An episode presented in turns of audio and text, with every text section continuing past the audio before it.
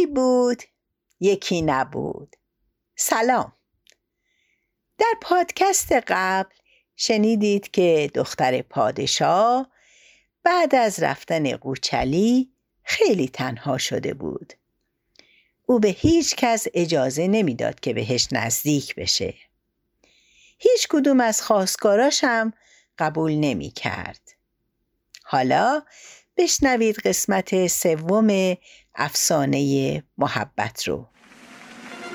به نام فرازنده آسمان و گستراننده زمین.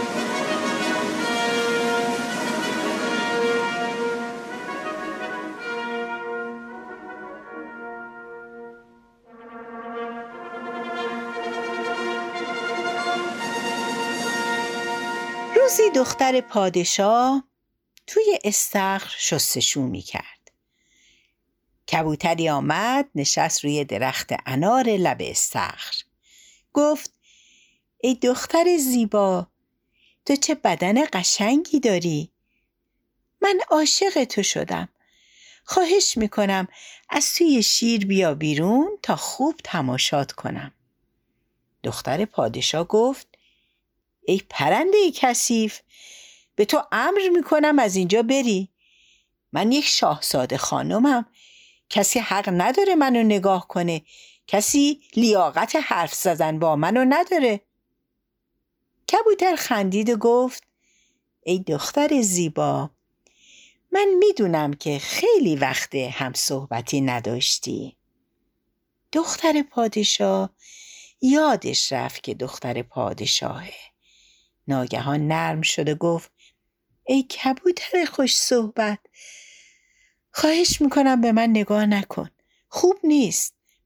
کبوتر گفت: ای دختر زیبا، دست خودم نیست که نگات نکنم، دوست دارم. دختر گفت: ای کبوتر خوش صحبت، من که نمیتونم عشق یک کبوتر رو قبول کنم. اگه عاشق راست راستکی هستی، از جلدت بیا بیرون تا منم تو رو تماشا کنم. کبوتر گفت: ای دختر زیبا، من دلم قرص نیست که تو عشق منو قبول کنی. یه چیزی گروگان بده تا دلم قرص بشه، از جلدم بیرون بیام. دختر گفت: ای کبوتر خوش صحبت، هر چیزی که میخوای بخوا، میدم. کبوتر گفت: ای دختر زیبا، خواب تو به من بده. دختر گفت: ای کبوتر خوش صحبت، خواب من به چه دردت میخوره؟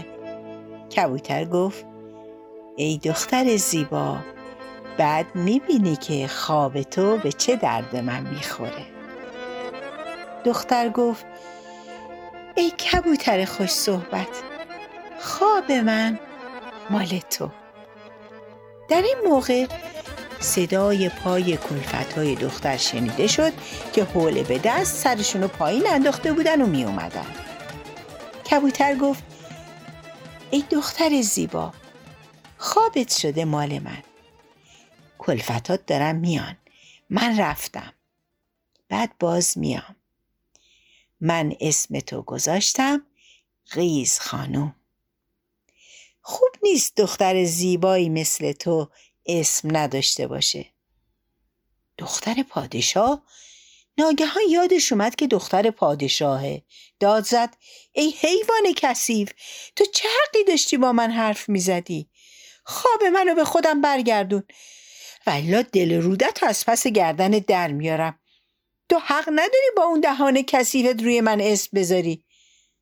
اما کبوتر از روی درخت انار خیلی وقت بود که پا شده بود و رفته بود.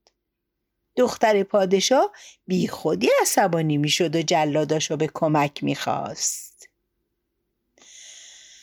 بله، چند هفته گذشت. دختر پادشاه یک دقیقه هم نخوابیده بود. اصلا خواب به چشمش نمی اومد. اولا بیخوابی چنانش کرده بود که همه خیال میکردن دیوونه شده. مثل سگ هار توی اتاقش راه میرفت، در دیوار و چنگ میزد و به همه فحش میداد. کسی رو پیش خودش راه نمیداد، حتی پدرشو، حتی حکیما رو. روزها و شبها تنهای تنها بود. آخرش خسته و مریض شد و افتاد. این دفعه هم خواب به چشمش نمی اومد، اما نه حرفی می زد نه حرکتی می کرد. می گذاشت که حکیما یکی پس از دیگری بالای سرش بیان و برن. هیچ حکیمی نتونست دختر رو خوب کنه. پادشاه امر کرده بود هیچ کس حق نداره دست به بدن دخترم بزنه. این بود که حکیما هم نمیتونستن ببینن درد دختر چیه. روزی حکیم پیر و غریبه ای اومد گفت من بدون دست زدن به بدن بیمار میتونم اونو معاینه کنم و دواشو بگم. اگر نتونستم گردنمو بزنی. پادشاه گفت که اونو پیش دختر ببرن. حکیم پیر مدت درازی پهلوی دختر نشست، تماشاش کرد. بعد گفت تنها علاج او افسانه محبته. باید کسی بالای سر او افسانه محبت بگه تا خوب بشه و بتونه بخوابه. پادشاه امر کرد جارچیا در چهار گوشه شهر جار زدن که هر که افسانه محبت بلد است بیاید برای دختر پادشاه بگوید تا پادشاه او را از مال دنیا بینیاز کند. خیلیا به طمع مال اومدن که ما افسانه محبت بلدیم، اما وقتی رسیدن پشت پرده اتاق دختر مجبور شدن دروغایی سرهم کنند که البته اثری در دختر پادشاه نکرد و پادشاه هم همشونو دست جلادها داد. دیگه کسی جرأت نداشت قدم جلو بذاره. چند روزی گذشت. باز حکیم پیر و غریبه پیدا شد. به پادشاه گفت این چه شهریه که کسی افسانه محبت بلد نیست؟ در فلان کوه چوپان جوانی زندگی میکنه که افسانه محبت و بلده. برین اونو بیارین. اما پادشاه بدان که اگر خود تو دنبال اون نری هرگز از کوه پایین نمیاد. حکیم گذاشت رفت. پادشاه با چند نفر دیگه سوار اسب شد و راه افتاد. رفتند و رفتند تا رسیدند پای کوه. چوپان جوان رو صدا کردند. چوپان از بالای کوه گفت شما کیستید؟ چه کارم داشتی؟ پادشاه گفت من پادشاهم. مگر تو نشنیدی که دختر من مریض شده؟ میخواهم بیایی برایش. پادشاه یادش رفت که حکیم چه چیزی گفته بود. چوپان یادش انداخت. افسانه محبت میخواهی؟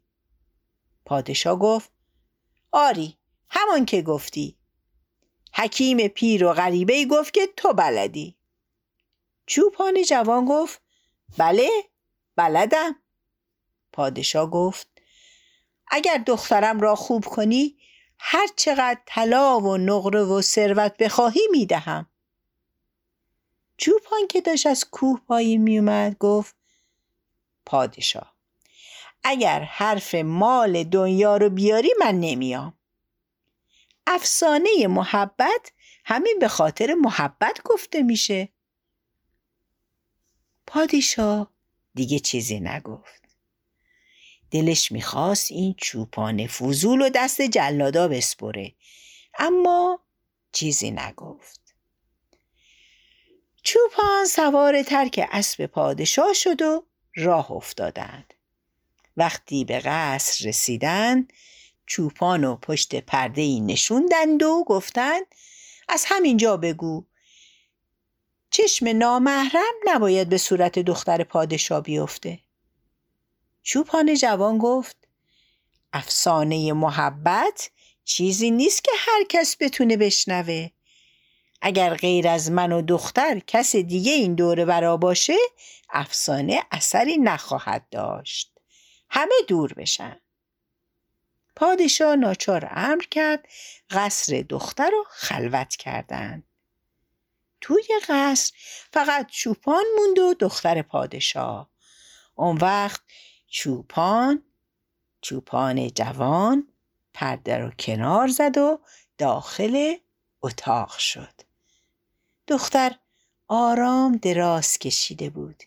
هیچ احتنایی به کسی و چیزی نداشت. چوپان کنار در نشست و بلند بلند گفت: ای دختر زیبا، ای ریز خانم، میخواهم افسانه محبت بگویم. گوش میکنی؟ دختر انگار صدای آشنایی شنیده سرشو برگردوند، چشماشو دوخت به چوپان جوان، گفت: آره، گوش میکنم، بگو. چوپان شروع کرد به گفتن افسانه محبت. تا بعد، خدا نگهدار.